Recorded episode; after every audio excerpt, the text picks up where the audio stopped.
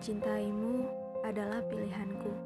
Disakiti olehmu adalah akibatnya.